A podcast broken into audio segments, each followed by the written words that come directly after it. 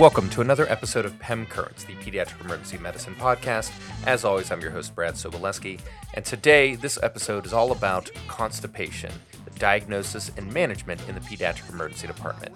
I had the pleasure of interviewing Danny Mallon, a gastroenterologist at Cincinnati Children's, and we talked about how to make the diagnosis, the right way to do a clean out, why x rays aren't all that helpful, and much more. So, why don't you tell me a little bit about yourself? Sure. I'm one of the pediatric gastroenterologists here at Cincinnati Children's, and constipation comprises about 15 to 25% of my uh, visits overall. We manage an inpatient and outpatient, so I see my fair share of patients with pooping problems. And I have been here at Cincinnati Children's for about five years, and I trained at Boston Children's for fellowship, where I did some quality improvement research trying to improve the management of pediatric constipation in the primary care setting, uh, where I got uh, really in depth into the evidence base uh, as well as real world management, both in the primary care setting as well as the ED. So it goes without saying that a lot of children come to the emergency department with belly pain as their chief complaint. You know, when should we suspect that constipation is the cause? You know, how do we make that diagnosis? The most important thing is in the history. And in the history, the most important thing is the specifics. So I really caution people about asking generalized questions or even asking a family or parent to make a determination about whether constipation is present. So I urge anybody who will listen, all my trainees, to ask very specific questions about how often the child is pooping, the consistency of what the poop uh, looks like. Some proxy information is to compare it to food items like melted ice cream or delicious. Yeah. Yeah, it it becomes kind of fun. I've ruined chocolate ice cream for several families.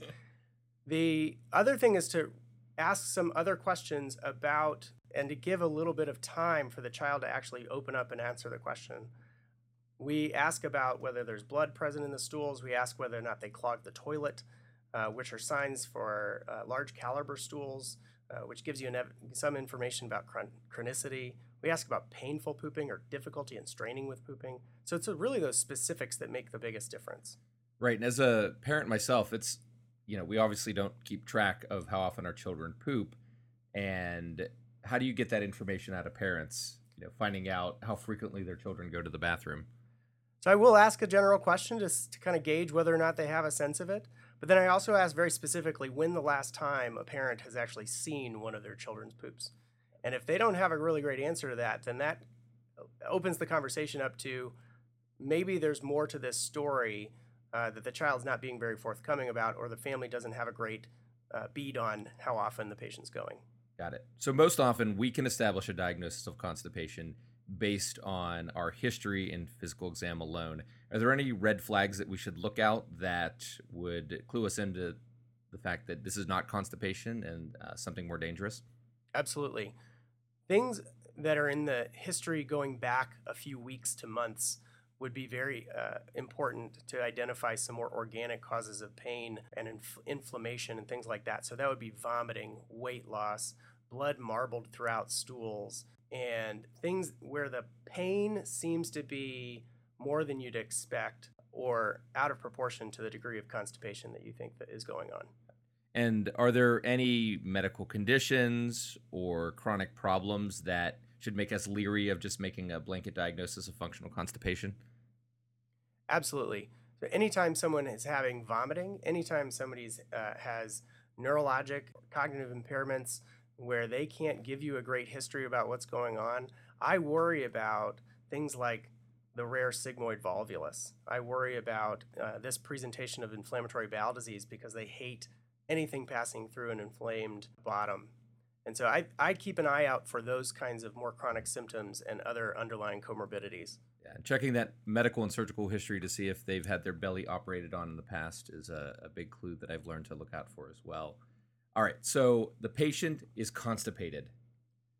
How do we treat it, both in the ED and at home? It's a pretty simple paradigm. If there's accumulated poop, before you get going on any sort of chronic therapy, you have to get the accumulated poop out. So we call it different names, whether it's a cleanse or a clean out or a disimpaction. Uh, the first thing is to get the accumulated stool out so that the more day to day regimen to keep the poop flowing uh, can be successful.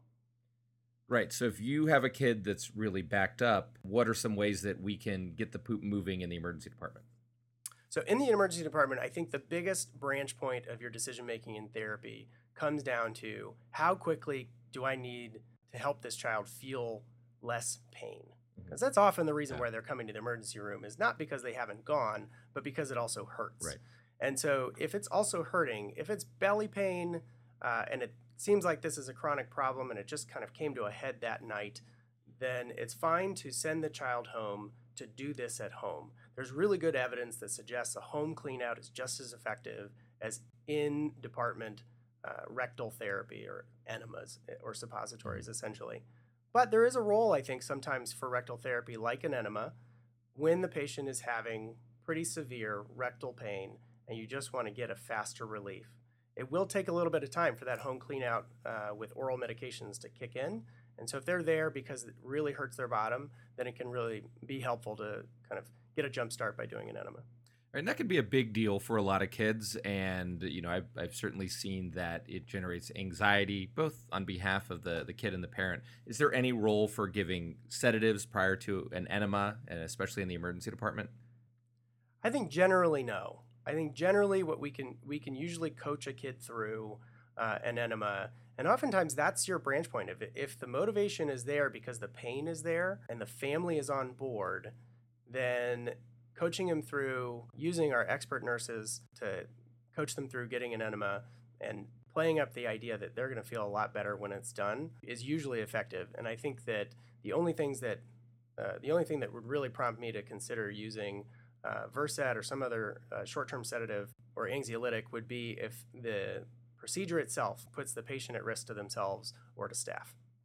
Right, and that might be a situation where it's probably not safe to manage in the emergency department in the first place. Perhaps, yes. Yeah. All right, so you alluded to to medicines. So specifically, what are the best medicines to discharge a kid home on that you've diagnosed with constipation? So the best way to get medication in for a home clean out is through oral medications and the uh, most effective treatment that's recommended by the North American Society of Pediatric Gastroenterologists and the European societies. Everybody's kind of gotten on board with using polyethylene glycol 3350, better known as Miralax, Glycolax, Gentalax, depending on the generic or the brand that you're using. So, how does it work? It works by drawing water into the bowel or keeping water in the lumen of the bowel. It's a flushing through by adding water content to the bowel and flushing the poop out, making the stool softer and making it easier to pass, and then generally irrigating the bowel. Is it a big deal to administer? Because I, you know, I meet a lot of parents that are worried that their kids are not going to take it because they know that it's medicine, or you know, worried about altering the taste of their beverages. I find that when you give parents a positive attitude, that they're willing to give it a try, and most patients are very successful doing the home clean out. I give them tips and tricks about how to mix it really well so that it doesn't feel gritty in the mouth. I tell them to put it in their second favorite drink so that it doesn't become their least favorite drink. Nice. Uh, I tell them to put it in something that has a little bit of color to it and coach them through this relatively short term chugging exercise that will get the poop flowing. Right. And so you say relatively short term, and you know, there's a one day home oral clean out and a three day home oral clean out. Is there any rationale for when to, to pick which one? Um, obviously, one means a lot more trips to the bathroom in short order. Yeah, I often give families a choice. And a lot of times the choice is dependent on what's going on in their life, not necessarily how well one is going to work versus another. Are you busy this weekend? Exactly. I ask them if there is a dance recital, if they are planning to do a two hour car trip. And I also describe the three day cleanout as a gentle cleanout, the one day cleanout as a fast cleanout. And they can choose based on those kind of positive statements. For the patient who, uh, oftentimes a younger patient, where the family is willing to devote a little bit of time and the patient's going to need some coaching, and it might be hard to imagine uh, a child, uh, four, five, six years old, drinking a large volume Mhm. within a couple hours. They will often choose the gentle clean out. Whereas a teenager who's got practice on Saturday morning but doesn't have anything till, until Sunday afternoon, they're going to choose the one day clean out to get it done with. Got it. So we choose to send them home on a clean out. We give the instructions. How quickly can parents expect results? This is important. A lot of times the poop doesn't start flowing right away. they'll chug the, the liquid or they'll take the medications over a few doses of the first couple of days or first day or so of the three day clean out and they'll get frustrated that the poop doesn't happen immediately. You got to give it six, eight, maybe even 12 hours, especially for the really constipated kids, to really see some of those chunks start flowing. Got it. So if you do a Miralax home clean out, when should you be concerned that you're not getting the expected results? And then what would be the, the next line therapy? I tell families, especially with the one day clean out where they've actually given themselves a, a large amount of medicine, to if nothing happens in the first 24 hours, if literally no poop comes out, then that is a reason to either call their doctor uh, or reach out to the emergency department or even come back, especially if they're having increased bloating, pain, vomiting, things like that that suggest that it's not moving through. And there is a risk after some period of time with a large volume of uh, Miralax or other medications like it that you could have electrolyte abnormalities. Got it. So let's say the the clean out works and you want to transition the kid to maintenance therapy. Um, certainly, we are hopefully only meeting the family for this problem once in the emergency department. But what can we tell them about getting on to a daily regimen to help maintain symptoms? When should we tell them to go to a second line treatment if they're not getting results with Miralax? You know, how do we navigate that as we transition them to care with their primary care doctor? I think it's important to kind of prep them for that transition and make sure that they make that transition to make sure that if it seems like it's a chronic problem, it's going to need a chronic solution and to give them the advice about what dose to go to immediately after the, the clean out is done and to start it and continue it until their primary care doctor tells them otherwise. That that transition should happen and should be continued uh, as part of that handoff off to the primary care doctor. It is important it, when I'm counseling families to have what I call a rescue plan to either give a double dose of the Miralax or to even give a dose of a stimulant medication like Senna, uh, or better known as Ex-Lax. Those chocolate squares. Chocolate squares. It comes as tablets too. All of this stuff is available over the counter, but families need a little bit of guidance about what to have on hand when things are not going well. And I think of that rescue plan as just one or two doses of those supplemental medications to get them back on track so that they can go back to just using a regular osmotic laxative like polyethylene glycol or Miralax. All right, so let me go back to to that initial diagnosis in the emergency department. So most of the time, and I would agree wholeheartedly that we should be able to make this diagnosis on history and physical examination alone. Is there any role for X-rays in the diagnosis of constipation? You know, like seeing how much poop is in there. X-rays are an interesting topic when you're talking about constipation. The most important thing I'll tell you is the history will tell you whether this is chronic constipation. An x ray will not. An x ray only gives you one snapshot in time, and the results you get from an x ray are subjective at best and suffer from poor inter-rater reliability, poor intra-rater reliability, which have been demonstrated in certain studies, and a reporting mechanism that often ends up with the quote unquote moderate stool burden and which that doesn't tell you that there's excessive stool. It doesn't tell you that there's chronic constipation. All it tells you is there's poop in the colon, which is exactly where it's supposed to be, if it, even if it's normal. It can give you some useful information if your physical exam is jeopardized by body habitus, by history of uh, any sort of trauma that makes a perianal inspection difficult to do, or if a digital rectal exam uh, is unable to be performed or shouldn't be performed then if you need more information and you really can't get enough information from your history and abdominal exam, then sometimes there's a role for an abdominal x-ray. But by and large, x-rays are not usually helpful in the diagnosis of chronic constipation. Got it. All right. So as we wrap up here, you know, what are the most important things, you know, the key take-home points that we should be telling our constipated patients and their parents when we discharge them home from the emergency department?